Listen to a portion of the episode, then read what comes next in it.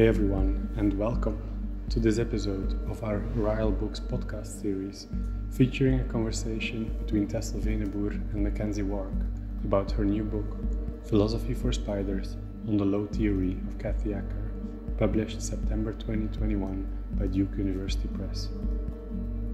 Tessel is a PhD researcher at the University of Ghent. Her research, The Queer Potential of Fragmentation, Sexuality and Identity, in Kathy Acker's work, couldn't be a better frame to talk to our guest, scholar and writer, McKenzie Wark. McKenzie is professor of media and culture at Eugene Lang College at the New School and author of several books, including Sensoria, Thinkers for the 21st Century, Reverse Cowgirl, and Capital is Dead.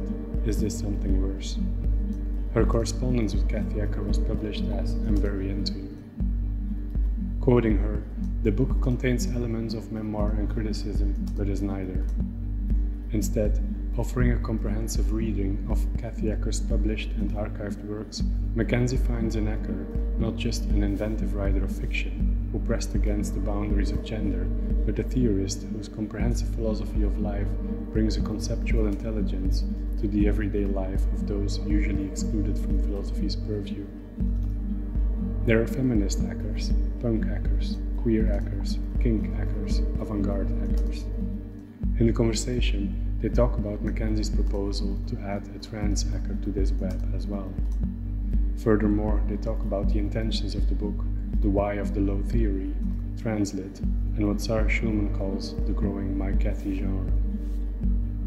The episode features sound from Useless Movement, a track by Terre Thaemlitz and Laurence Vassel, as well as readings by McKenzie from the book. You can get a copy of the book at www.rile.space or at our Brussels-based store. Enjoy.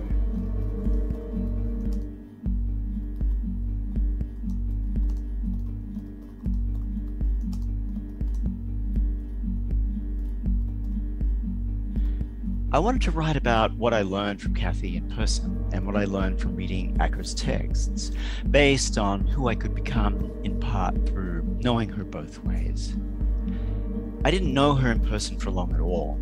There are many others who can write with a lot more understanding about who she was.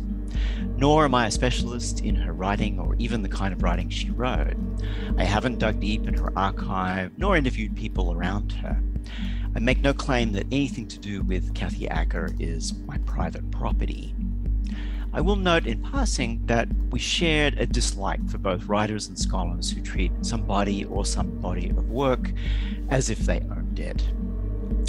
The bourgeois writer is an acquisitive animal, a creature of power, ownership, and control. What it writes, it owns. That which writes is the kind of being that can own. Kathy was a different beast, or beasts. Martin, Martin Sciolino. A kleptocide is a spider that appropriates another's web and eats the prey entrapped there. In a sense, the deliberate, overt plagiarisms of Kathy Acker are klepto-parasitical. Great Expectations, Don Quixote, The Story of O. Acker steals these and other narrative webs, but it's not easy to tell what victims are coiled in these already woven fictions. Because Acker always recounts her own life story as if it too was a stolen text. And because this auto-plagiarism always involves the victimization of the teller, the knots in these stolen, intersecting webs are unraveled to reveal insect within whose form mirrors that of the spider unwrapping it. This is not an interpretation of the life or work of Kathy Acker, as if she was something over which I had claims that would be verifiable facsimiles or likenesses of her essence. Rather, she made texts. She lived and wrote in a particular way, the living and writing being a connected kind of praxis, the warp and weft of the same act of transforming things. The form of the praxis makes the texts in their own distinctive way. Here is a text made out of her texts, using a different praxis. I learned a lot from Kathy as a human and Kathy as a writer, and about four of the grand obsessions of our times love and money, sex, and death. She made sort of a gift towards me, and I'm returning it after a fashion. Here is a little about what that gift was. A body that writes is a body that fucks. There are particular asymmetries of the way bodies may fuck dom and sub, top and bottom, penetrator and penetrated, writer and reader, butch and femme, male and female, trans and cis, and so on. These differences find their way into and out of the way bodies write. A body that fucks with fucking can be a body that fucks with gender, and a body that fucks with gender can be a body that writes. When the writing fucks with gender, and a writer embodied as fucking with gender can be a writer who fucks with genre, that most nucleated family of forms.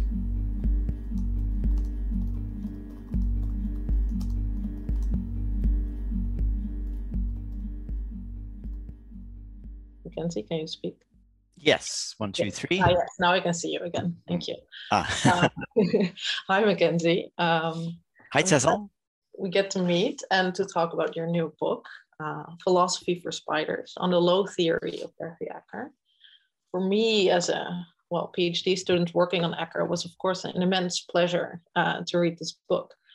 But I'm sure it's also, or will be, uh, for others when it comes out, because your readings in book and the assembling of Acker's text is very interesting because it shows the many ways in which Acker was trying to think about um, topics like love and capitalism and queerness in way, ways that are not so evident, I guess, because she was writing literature and fiction and or what are being called novels. Although, as you show, I, am not sure if they are novels in, you know, definitely not in the well bourgeois sense, as you write.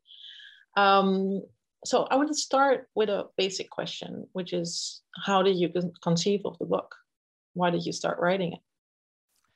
I, I was doing it the I'd, I'd been out as uh, a trans person for a, a, while, but it was the year I was going to start hormones. And I kind of thought that would mess with my writing, which it really did. So I wanted to get some things done before that began. Uh, and uh, just I just had this intuition that there was some reason I wanted to really know Kathy's writing better, uh, and I started and didn't stop. I just read all of the books, and then I started getting into the occasional pieces and interviews and and so on. And I, I kind of started to perceive like a pattern in it. It seemed to me that there was um, besides all of the other ways that she's been written about, she was a theorist. Like you could kind of extract a fairly coherent philosophy out of it, and where the way it was written was part of, you know, like the form of it and the ideas in it went together. And so I thought, I don't think anybody's written that yet. Like there's a really good scholarship on on uh, Acker, as you would know. Uh, and I'd read Douglas Martin's book and I'd read Georgina Colby and various other people. And it's like, yes, like there's things there, but the mark of a good writer is that you can get other things out of it. It's like, I think I have another way to read these books. Uh, and so, in a somewhat manic state, I get a bit manic sometimes. I'm like, I'm doing a Kathy Acker book, you know, and and so that's how it all began. I see. But then it's also, I mean, the, the book is divided in two parts. It's just a more memoir kind of part, and then Acker's philosophy, in which you derive three different kinds of philosophy. So, and I wonder why yeah, what is the connection of the book to, um, well, the email correspondence, I'm very into you, that was published in 2015. And yeah, I guess my question is, why is the memoir also part of the philosophy book? Yeah, I don't really know. I, I felt like I wanted to um, write the story of my connection to, to Kathy, which was very brief and only lasted a couple of weeks. And, and the like many people that she got intensely into for a couple of weeks and then uh, uh, no one was able to to you know be as totally into Kathy as she could get into you. So like no one lasted very long. So I, I thought it was sort of an emblematic of a type of relationship that she had. And I thought it'd be nice to do that. All of the I sort of searched my memory for what I remembered about Kathy, and I just remembered having sex with her. Like that was the thing that I really, you know, it, it was sort of transformative for me, an important part of what ended up being my transition. Actually, goes back to to Kathy um, first cis woman who ever fucked me. So I'm like, thank you. So I, I, wanted to document that. And in a way, the that part fell out of the middle of another book that I'd written called uh, Reverse Cowgirl, uh, which is is sort of um, a path to transition through gender euphoria. Like it's a sort of lesser known version of how trans people discover themselves. And I had this Kathy stuff that didn't seem to belong there. So I had that. And then I thought, well, I knew her writing when we met, but I didn't really, really know it. And Matias Viegener, who's Kathy's executor, had been asking me to do things around Kathy. And I'm like, I, sh- I need to know the work better.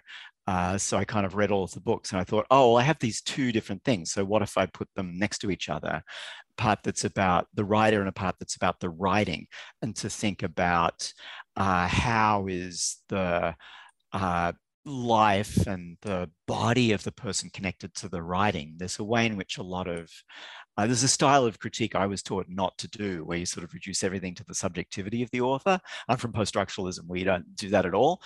But it, but reading Kathy, I was like, you know what? There's something about the body and writing that's absolutely central to how she thinks uh, and how she works and who she was. So I wanted to do that, and I I remember calling Matias in a bit of a panic you know, uh, you know, who's Kathy's executor is in charge. I, I, don't get to use the quotes unless Matias signs off. I'm like, Matias, I'm, I'm just writing about having sex with Kathy. Is that okay? Like, I think that's going in the book. And Matias just with his gorgeous shrug is just like, it's Kathy.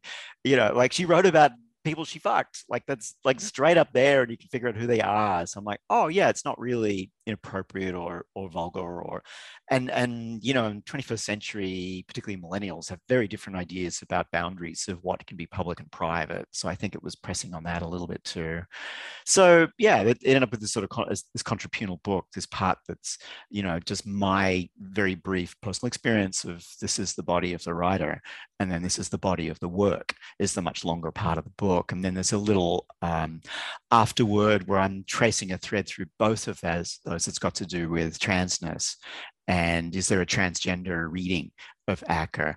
And I'm not making the claim that she was trans because I think there's something invasive about that. And the whole point of people's genders is it's theirs to reveal or not. But what I want to do is remove the assumption that Kathy was a cis woman. If we take that away, it might be, but doesn't have to be true. Then we can think about how uh, the sexes of the characters and the author might be different. Yes, I see. I mean, it's true that, of course, Acker also wrote about people uh, she had sex with, and it's, I mean, yeah. So I guess my question is not um, per se why the personal is in there, but also why. Uh, anyway, because she wrote well, what she called, I guess, fake autobiography, right? So to use this these facts from her life, but also twisting them and using her own life as a sort of text, which she can, uh, well, fictionalized um, in different versions. And I mean, she has these a few life events that come back in different uh, variants, right? So the death of the mother and her sex work and some other things. And yeah, so I wonder if you're you're writing about her, do, do you feel like you're taking this or are you placing yourself in this lineage of writing? I mean, because yeah, I wonder is your memoir fake autobiography or is it more i mean do you do you yeah what do you take from Acker when you write in this kind of way yeah i i sort of think it's more uh, i didn't want to copy her methods mm. uh, but i did take this idea of writing as a as a praxis where you're trying to create some distance from writing seeming to be a natural fact so i was looking for um, there's a way her writing's procedural and so it's like, I want to do that, but I'm going to have different procedures. So reading the books, uh, annotating them, categorizing all of the topics to sort of, you know, so it's not a method she ever used at all. Like her method was the opposite. There's a way that my, you know, sort of procedure is the the counter to her procedure in a way, or you know, like a procedure that might come after. And Kathy's a little bit like um, conceptual artists do. So I was sort of thinking in that vein. So it's not imitative in that sense, because I don't think that's helpful, but it is uh, what, what space did this writer open up in ways of thinking about writing as a practice? And I'll do a, like a different one.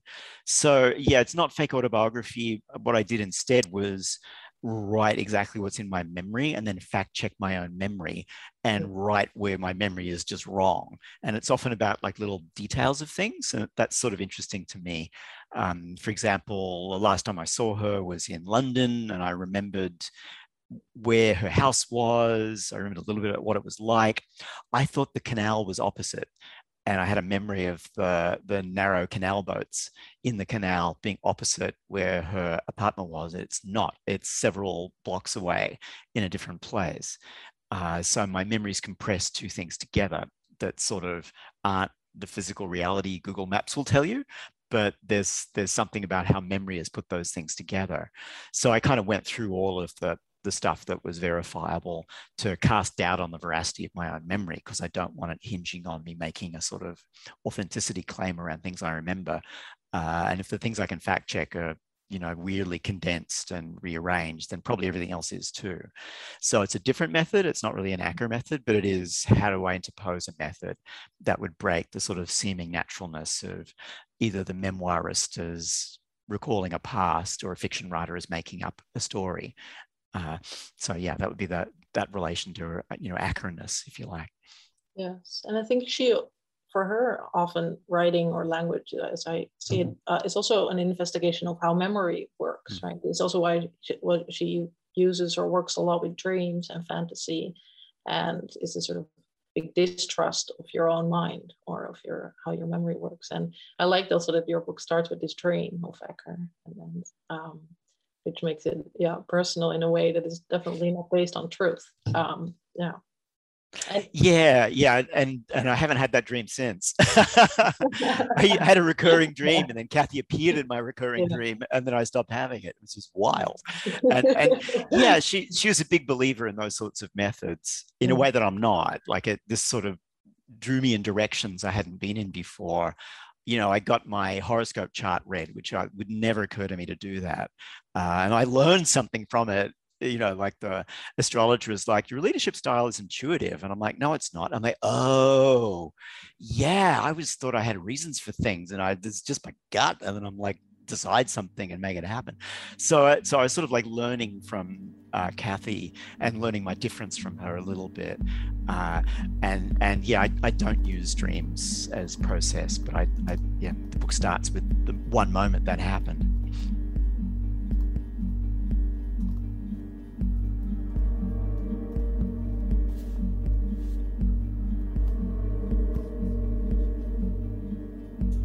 Kathy Acker wrote philosophy, of sorts.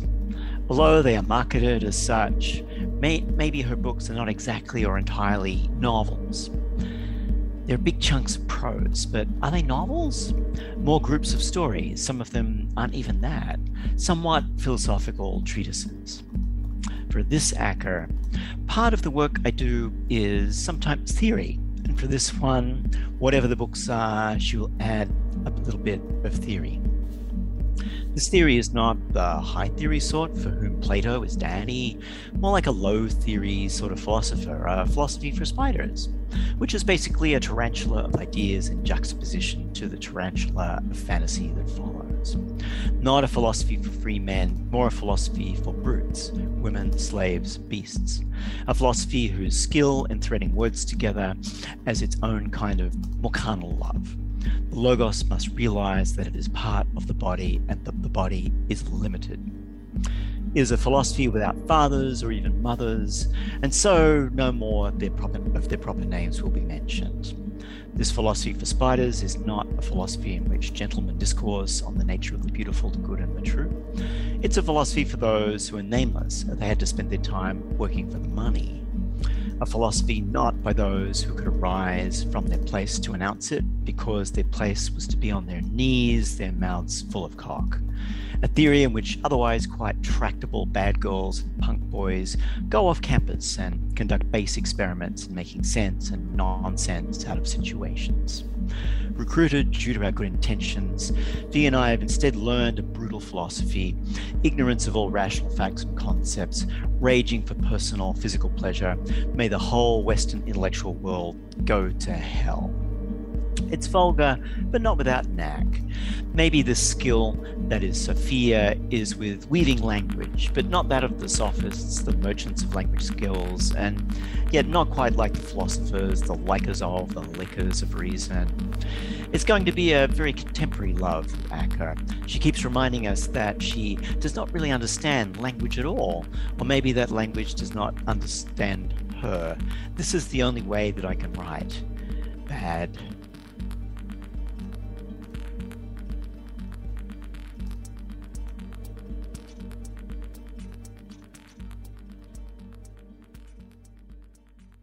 also wonder how this auto plagiarism, as you call it, uh, or Martina Sciolino um, calls it, um, of Acker, then maybe not you. Uh, how should we see this in how does how does it relate to autofiction? Your use, perhaps, also of autofiction in reverse cowgirl or uh, this book also. Yeah, autofiction is a category that in the at least in the anglophone world got a bit out of out of hand and gets sort of applied to anything and i'm sort of trying to uh, limit its use a little bit um, I and I I learned a lot from French autofiction writers who are mostly sort of like weirdo, marginal, queer, fuck up kind of people, even though some of them became very famous. There's some of Marguerite Duras, I think, is autofiction. Uh, but among other things, she's a career alcoholic, right? That's sort of where she's writing from. Is this like woman alone in her country chateau, getting hammered every night and writing these little texts that are that are about a character that, or about Marguerite in some sense, but whether they're true or not.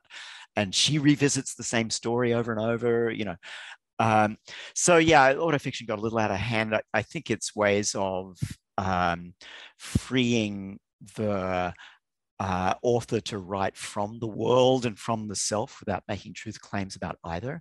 And Kathy's useful for that. Like, I don't want to put a label on her like she's an autofiction writer, but uh, another thing that's really similar to that is new narrative is a whole school of uh, uh, mostly Bay Area American writers who did something very similar to autofiction and sort of in parallel. Um, it's a little bit more street and queer than that. Like autofiction gets a little bourgeois in, in French lit at some point. Uh, just doesn't interest. I, li- I like that it's mostly women writing, um, but it's like bourgeois Parisian French women at some point, and that sort of loses my attention. Um, so there's a way Kathy like does that a little bit, but then there's other methods and procedures in her work. So I wouldn't want to reduce her. Whole point of Kathy is she's not reducible to any one genre or style or or mode of reading. Um, but I think she's got resources if you're trying to uh, look at ways that you could write via a self that's going to be recognizably the author, in which case me, in reverse cowgirl, it's you know like I'm the subject writing, um, but where your claims around veracity are, uh, are you know, questionable and uh, are sort of bracketed. And do you see autofiction? Was you also wrote about autofiction as you well. You wrote that you wanted to reclaim autofiction for uh, trans girl lit, and I wonder why, why, why do you why do you feel that autofiction, which has been, you know, used I think, yeah, I should say like many bourgeois writers also, um, and a lot of women writers, which is interesting uh, as a sort of I guess, female genre. But I wonder what what what, what can be queer uh, fiction? Yeah, everything gets appropriated. You know, so eventually, like some you know successful white guy writer in Scandinavia is going to write six fucking books of auto fiction, like whatever. and and and some it, it, it, some it's brilliant, right? But it's like I don't fucking need to know. It's not it's not me. Uh, the, the question is for whom does the standard form of the novel or uh, memoir not really work without doing a certain amount of violence to aspects of the life? And that includes among others, you know, queer and trans writers, there's a sort of standard form of the memoir that translit is for a long time because you had to tell a certain story to get access to care. And if you didn't tell that story, you didn't get it. So the, the recognizable memoirs have that form and it's spilled over into the novel a little bit. So I think that there's something very specific about not uh, writing in that form and sort of pushing back against it uh, and you know in which case yeah so i can't tell the standard you know story of like i always knew i was in the wrong body. I didn't feel like that at all. Like you know um, things around femininity just you know was actually exciting to me. So like i would have been like washed out of a gender clinic at the first interview like a lot of trans women were. So what's the form in which our story is is tellable? Like i think that's sort of a still relevant question um, particularly in many, many parts of the world where you still have to walk this narrow path to get care uh, as a trans person. So yeah, I, I felt like autofiction had affordances. Um, I also like despised genres. uh, like if people are like just and it's in my twitter feed daily there's, there's always you know fucking novelists and and and you know respectable academics like that auto fiction at some fad at some fashion and it's like have you read Genet like if you read our lady of the flowers it's like a bunch of you know, sort of semi-true masturbation stories. You know mm. what I mean? It's autofiction, right? Like Genet is there as the character telling these stories to get off to in prison. Like that to me is autofiction. And and my life is way more comfortable and bourgeois than that. But I'm very much interested in autofiction's connections to, to things that are very marginal and including um, gay male sexuality that is absolutely antithetical to the standard form of the novel, which is all about marriage and property, right? That's what the novel's about. Um, and I kind of dislike this thing of the novel is so capacious, it can include absolutely anything. Well, in that case, it's not even a genre. We're just talking about literature. Um, but to sort of dispute and despise, you know, the novel's claims around uh, property strikes me as connected to Acker and a kind of important thing that other kinds of writing can do. I agree that autofiction, of course, also is not so new, but the contemporary, you know, genre of autofiction, perhaps in a way, I mean, it's, since it's been growing or been um, as a genre or, or, being labeled as such, I feel like there's so much reaction, you know, in the sense of like, oh, it's a narcissistic genre, or you know, this is a genre that is like uh, exemplary of expressing, you know, the individual and never you know the collective. And i wonder how you see this. Is it is there you think possibility for well a plural uh, identity in autofiction? And yeah how do you see this in your own writing also yeah, and I'm like, they never give examples when people do this nonsense, right? It's like, yeah, all right, so Guillaume Dustan, like the the the classic, you know, early text, you could say are sort of intensely uh, narcissistic. It's just about a gay man going out and getting fucked you know like that's the whole story but then it's also like oh my god that's just the most fantastic group portrait of a certain kind of queer life in paris at a certain moment in time you know so it's like through being um, very direct about the possibilities of certain desires uh, that it becomes the opposite of something that's narcissistic. It just turn, you know, flops over and turns itself completely inside out. Yeah. So, so there's kind of like, like maybe people's just reading practices around autofiction are just really boring and banal, and they're just not really looking for what might be interesting in that writing. You know, um, same same with new narrative. You know, it's sort of like uh, uh, there's ways in which the classics of that seem very much about a small world, but it's like this is a kind of exact map of what it was like to live with gentrification or with the start of the AIDS pandemic and so on. So yeah, I just just find these lines of criticism just sort of banal and self-revealing about just how narrow like bourgeois literary culture is. Uh, it's it's just sort of uninterested in anything that's outside of certain formal constraints. Um, and I always want to be wherever the the the despised like object is. Yeah. Um, like I love those theory writers everybody thought were trash, like Jean Baudrillard. You know, it's like, oh, this is awesome. I love this. Everyone despises it, so it must be interesting. You know.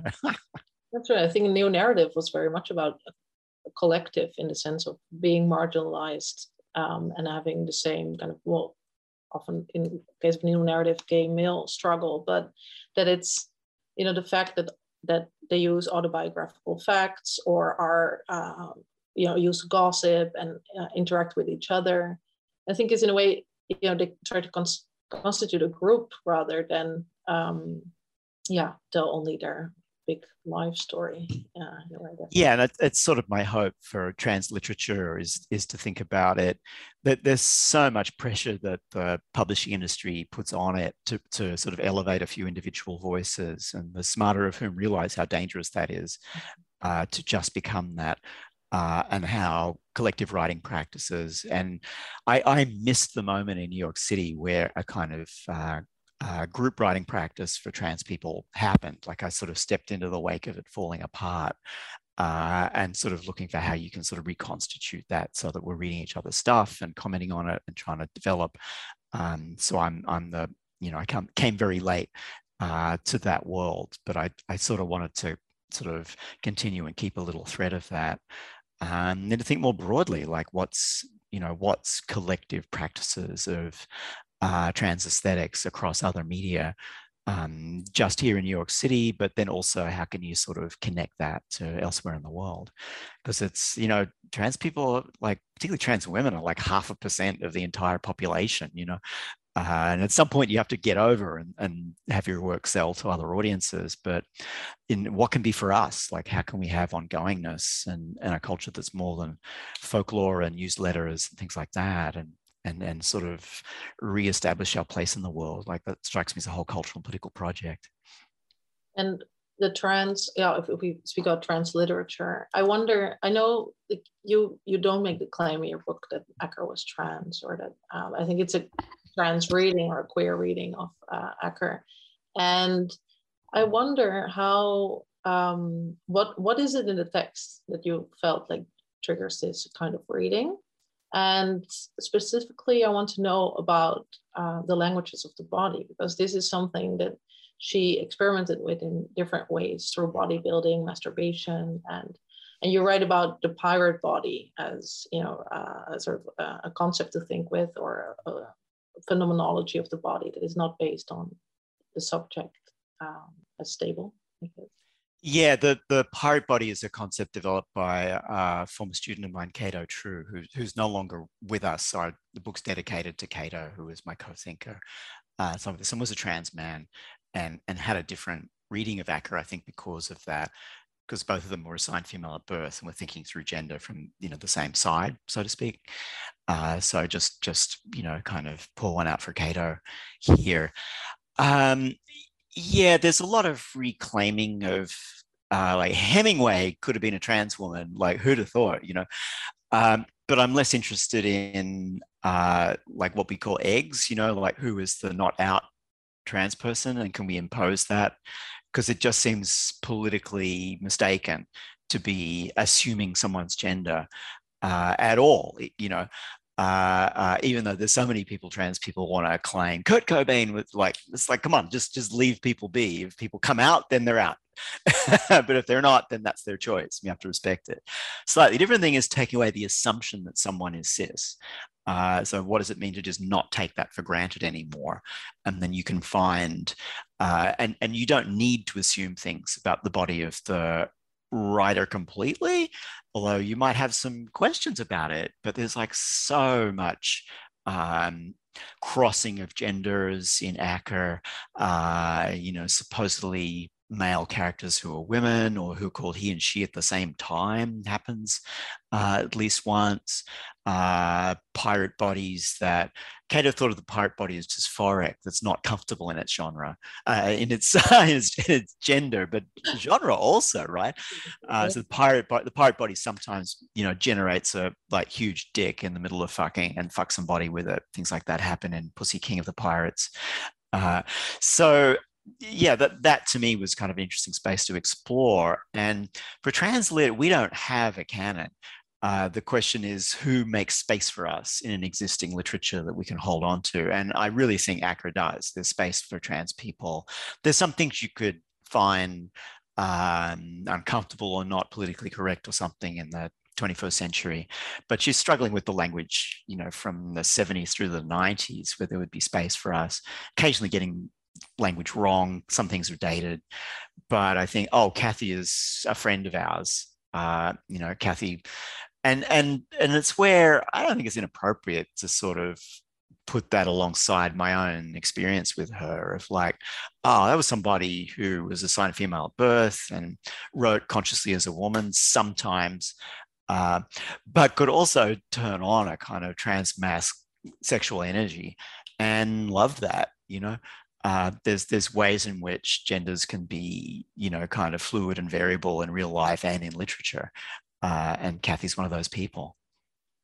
Yes this is why i feel like the memoir part or the is, is actually it's really helpful also for the philosophy because it's i think in this because as you say you yeah you talk about you know the sex you had with uh with Acker and there's so much happening in that sex scene. There's so much gender um, I don't know, instability happening there and different dynamics, which I feel are also very present in her texts in general, in the kind of scripts and other things she used to um, write about sex.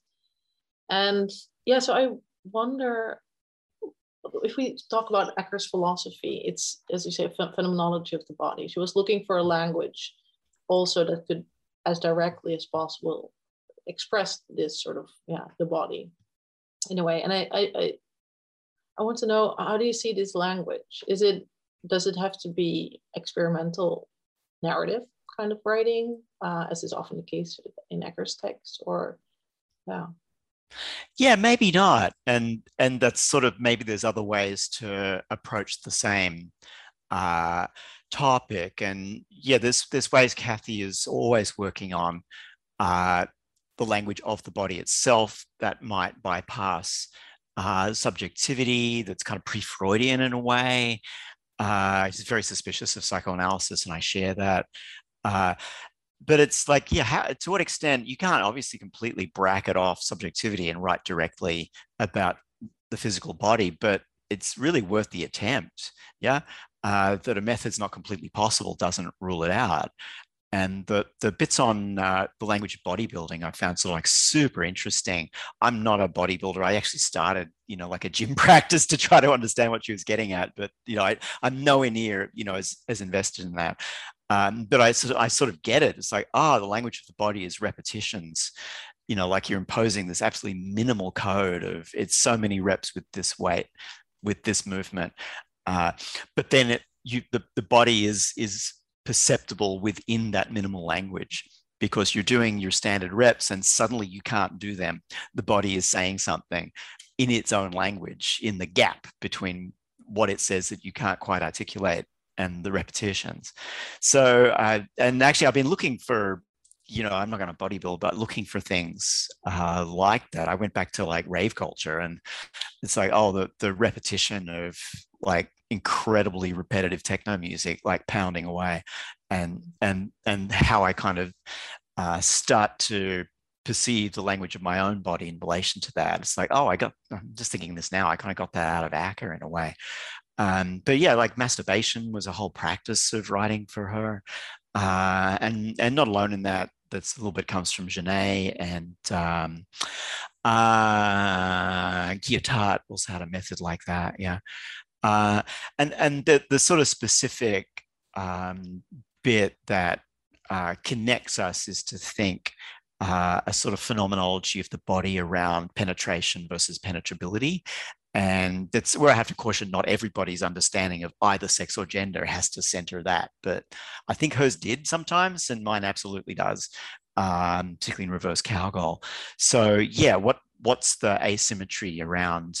And of course, any body can be penetrated or penetrate another. So it's not necessarily mapping onto male and female or anything like that.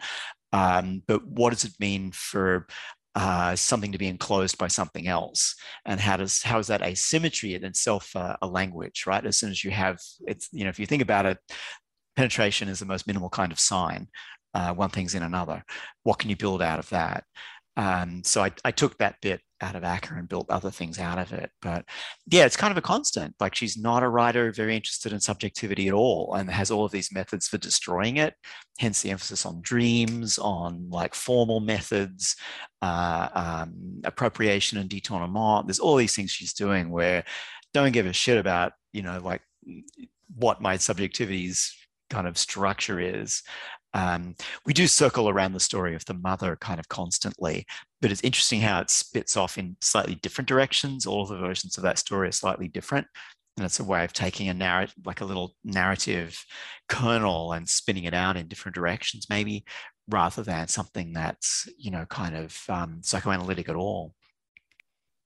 Yeah, it's interesting how this loss of subjectivity or what she was looking for in text connected to repetition. And also, mm. as you say, with rave, it can be a similar kind of effect. It is the repetition of if it's either a sign or sound or language that can actually sort of decenter, um, I think, this uh, subjectivity.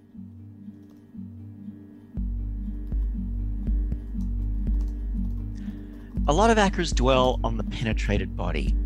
Come in me, my madness, and since you've already taken me, I beg you with everything that is me to take me.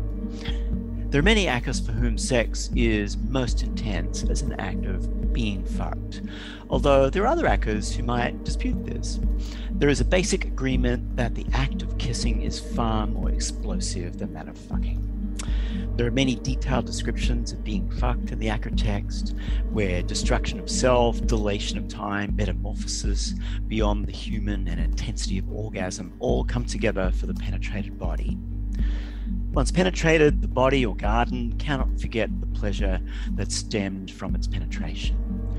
To be fucked is a situation that produces a sensation of the body organized around its penetrability. Since the body is the first ground of knowledge, my teacher made me make off, take off my clothes. A mouth touched and licked my ass. A finger stuck into my asshole. A dildo thrust into my asshole, and a dildo thrust into my cunt. Both dildos squirted liquid into me, which I saw was white. I was so over the top excited, I came. The main thing for me was my body's uncontrolled reactions. My teacher told me it wasn't enough for me to know that my body, me, reacted this way. I had to know more precisely all of my complex reactions. Did I feel or react more strongly in my asshole or in my cunt? This Acker, and she could hear her own noises coming out and lying like animals in her nostrils and mouth, mule noises.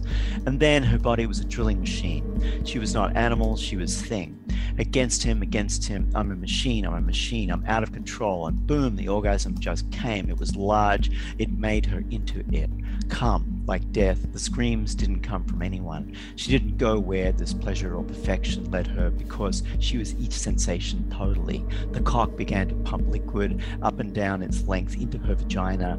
Deep in there, where there is more sensation than surface feeling, she felt this enter in waves, and she, the mucous membranes exactly there, pulsed in complementary time. Come, come. It's called coming, she said to herself afterwards. You can't stop it when it happens. You can't do anything about it. Sex produces a body seamed into time and the world that few other situations produce, and being fucked is a kind of sex act that produces it with a certain intensity. There's definite difference in my physical being or body between while I'm being fucked and I'm not being fucked. How can I say anything when I'm totally uncertain or not, when I'm totally uncentralized or not being fucked? Being penetrated creates a node around which every other different sensation, cells, gender can disperse in the Acker field, the one doing the fucking, at least in heterosexual situations. Occasions only brief remarks. You become out of control, getting into me as much as you can. I'm beyond coming, in a space of consciousness and unconsciousness. Black, no more pain, like no more coming. I never knew I could get here. You stop. When you're cocked out of me, I come down enough to start coming. Gradually, I stop coming. To be the penetrator is just not that interesting the penetrator becomes out of control, only as much as he can, which apparently is not much, as penetrators like control. Barbarella. Most men don't like sex. They like being powerful, and when you have good sex, you lose all your power.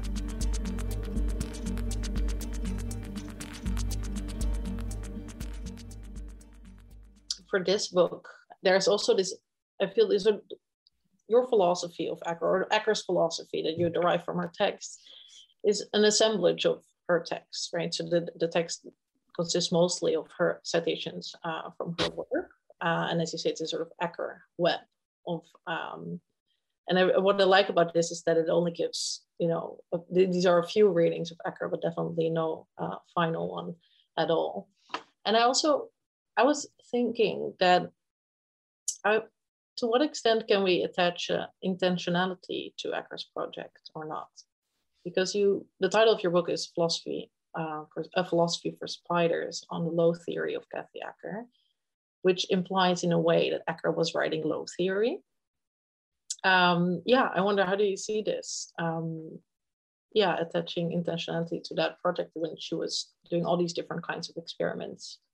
And what can we gain from a low theoretical reading also of her work, as opposed to a high theoretical, because she's been read, of course, with well, postmodernist theory and later um, also écriture féminine, to Cixous and Irigaray to frame her in that sense. Yeah. Yeah, there's there's a few things there. Uh, I didn't want to do that thing of um, being the critic who tops the author that you write about uh, you know, where you sort of reduce it to some sort of master text, uh, mistress text, right? You can, you know, because obviously she'd read Irigaray and Saussure. This, you know, she taught Saussure. Uh, she knew that stuff well. But I think there's ways that um, there's like a flat equivalence to all of the texts that she works with in a way, even the ones that she sort of deeply admired. And there's a couple of things by Saussure that she clearly did. Uh, so yeah, I, I didn't want to put, you know, uh, there, there, used to be a meme that was just like hashtag no dads and and so I definitely did not want to reduce her to you know sort of Jean Baudrillard who shows up a few times or or Guattari you know whose work she uses. I and, but it's also like no moms you know? Uh, she's not reducible to the the sort of grand uh, uh, ladies of of you know sort of French philosophy. Um, and and what what Chris Kraus called good girl feminism uh, from which she was kind of alienated. You know, like she would go to meetings and they'd throw her out, and she was this like you know, like punk other to all of that. But I sort of wanted to honor that, you know, like she never had a full time teaching job. You know, she's like pissed off about being an adjunct. Uh, so relatable to so many people in higher education now in America. It's like, yep, Kathy is adjunct, you know. So I, yeah, to me, low theory uh, may borrow from anywhere at all, including you know very respectable and authorized kind of texts, but it's you know sort of then using that to grind it up and use it as ways to create concepts directly out of everyday life. And I think that's why Acker has worked for generations of often of uh, young sign female at birth people who've experienced like how fucked up the nuclear family is uh, or how abusive patriarchy is and just like oh this book exactly gets it you know or there's like queer people of all kinds sometimes land on it and go oh yeah like this is giving me concepts for how i can articulate you know the the abject or uh, erotic side of my own life is and i'm sort of much more interested in that you know like what are the uh, you know to to do high theory now in the united states you know you need $100,000 to go to grad school. Like there's a way theory hid in the university, but it's just not viable anymore in the same way. Uh, is there a way that there can be a conceptual language directly articulable to the everyday and one that's available for women, for queer people, for not white people, and so on, who often don't get those uh, um, opportunities anyway? So, yeah, I, I, wanted to position Kathy, you know, in that way as, as a writer for uh, um, certain kinds of readers who have those experiences now, but where the thing that you could emphasize a bit more in Kathy than has been in the past is, you know, a couple of things really. Uh, you know, like one that it's a conceptual language that she's offering, like the, the method is a way to think conceptually. Uh, another is you can add transness to the list of potential openings are, potential readings that are available here, not just queerness. And there's a way in which we tend to subordinate transness to queerness. We have to stop doing that. Like the, the concepts you need to be trans are actually not the ones you need to be queer. They're kind of related but different. And there's a way that we can get this slightly other reading to the queer readings that have been offered of Acker. I have one more question. Um, the recent I feel emergence of books that engage with Acker. Uh, you know, you have Olivia Laing, Crudo, and well, Chris Kraus is after Kathy Acker, of course. And I think it was yeah, it's on, on, on the cover of your book. That Sarah Schulman calls this the My Kathy genre. and um, I, I, think I, I just want to know. I guess um, um, do you think there is a, this risk of Kathy becoming gentrified? Or um, do you and where do you see your own book? Where, where, do, where do you position your book in this? I think that low theory already of course implies a very different kind of book than maybe some of the well, the academic uh, books on act or other um, monographs are. But still I, I mean the the my Kathy genre is also i guess more personal writing often. Um, yeah yeah, Sarah can be a little spicy. I actually love that. the My Kathy genre. Why not?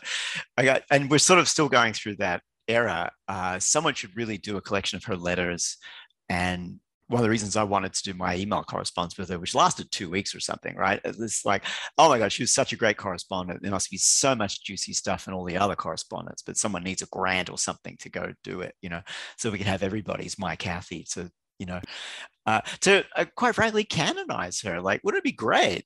Like the, you know, like the next person to like we're done with like David Foster Wallace and all this stuff, you know. Like, incidentally, another person some people think was trans. Like, just, just leave that girl alone. But yeah, but, but it's like, what? Why not? Like, there's a sort of um, contrapuntal thing about that to make her somebody who, like, her papers are at Duke, right? Um, she's already being institutionalized in a certain way uh, to sort of have her be in that niche so that she's available to take down out of it and then sort of hand to somebody, you know, in the back of a club uh, who you see has had a certain set of experiences and where you like, try reading this, like maybe this book will help your life uh, in in astonishing ways. So yeah, I, I, think those two things go on at once, and I, I want to see her be somebody who's still available, and and and it's a, it's just an offering, right? It's up to each generation of readers to decide whether it works for them or not. I can't decide that, but but uh, to have uh, her books still be in print, which they've always been. They never sold all that well, but they're always selling. They're always in print covers finally got a little bit better. Uh, that there's scholarship, so you could teach it in an English class or a media studies class or a gender studies class or a trans studies class, you know, so that she's just available everywhere at the same time that you're making her kind of respectable um, in a way that's rare in American letters. I think French are are better at reclaiming their complete weirdo fuck ups back into the canon. Uh, for crying out loud, or or Georges Bataille, Genet, right? They canonized Genet. What? How the hell did that happen? Uh, in Anglophone literature, maybe not quite so much. So I, I kind of love it if there's a space for her. Uh, let's get a woman into the canon. All right, she was a white woman who came from money, but you know, like baby steps. That's true. I think the canonization of her work because it allows for so much, many more readings. I mean, her work is so rich, and there's so much still. I feel like. Yeah, and I'm I'm not a real literary studies scholar, so the you know I can't do what someone like Georgina Colby did. You know, do a book with Oxford, which has a real established literary critical method and so on uh, I'm, I'm sort of like making a, I hope, like a different space where she can be read by different kinds of uh, scholars and students. So yeah, it's a little uh, um, contradictory maybe that I'm, I'm sort of arguing for Kathy's Low Theory in a book published by Duke University Press, which is sort of like one of the great presses at the moment for humanities scholarship in America. And many people would, would, would argue and I'd agree, right? Um, but there's a way that those things can circulate a little bit outside uh, uh, you know, like high theory and low theory aren't separate categories; they're permeable. Like the relation between them is continuous. Uh, so yeah, this is just an author I happened to personally be connected to, and whose work I really came to love.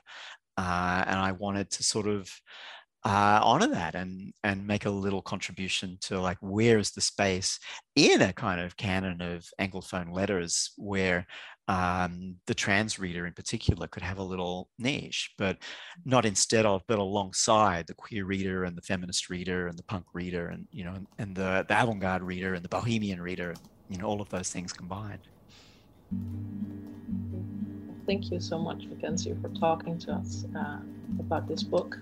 Thank you, Tessel. It's been a pleasure.